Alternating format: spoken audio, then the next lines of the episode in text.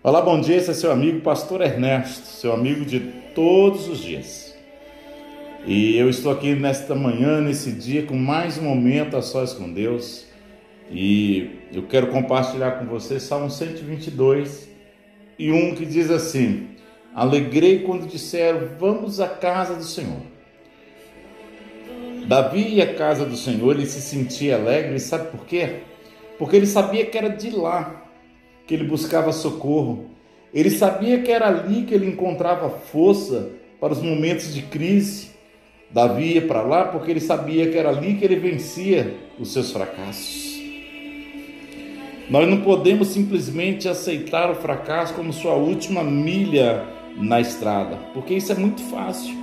Justificar-se para não fazer as coisas colecionar justificativas e explicações para dizer por que você é, tinha uma ideia maravilhosa e não botou em prática. Você quer o quê?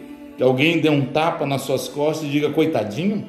Esse coitadismo é o que realmente destrói as pessoas, destrói sonhos, destrói esperança, destrói a capacidade de acreditar. Que nesse dia, que nesse momento a sós com Deus, você possa seguir o exemplo de Davi quando Davi estava numa situação de risco, quando ele estava no momento que aparentemente o iria levar ao fracasso, ele ia para a presença de Deus. Eu não sei como você amanheceu, eu não sei como está o seu dia hoje, mas eu tenho essa palavra de Deus para você hoje.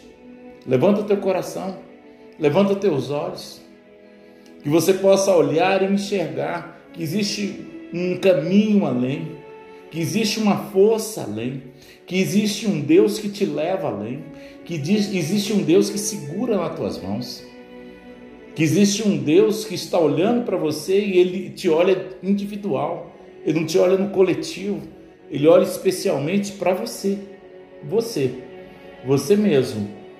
Eu não sei como está seu coração hoje, eu não sei como é que está o seu entendimento hoje, como você levantou, mas eu quero que você erga a cabeça e saiba que existe uma guerra. E ficar dentro de casa ou ficar com um sentimento que as coisas não vão dar certo, isso não funciona, isso não vai te ajudar.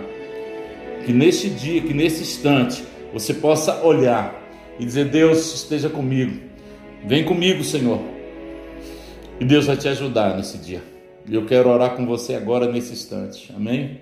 Pai, no nome de Jesus, eu te peço agora, Senhor, a graça do Senhor sobre esse homem, sobre essa mulher sustenta nas mãos. Eu sei que eles já têm o que eles precisam nas mãos.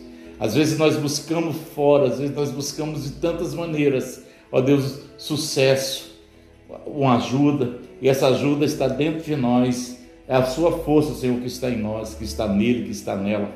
Que nesse dia o Senhor possa segurar nessas mãos, ó Deus, e que as armas de guerra que estão dentro dessa pessoa possam ser hoje despertadas para que ele possa ir além, para que ele possa enxergar, para que ela possa ver o quanto o Senhor é bom, que a sua bondade está sobre ele, sobre ela. No nome de Jesus. Amém.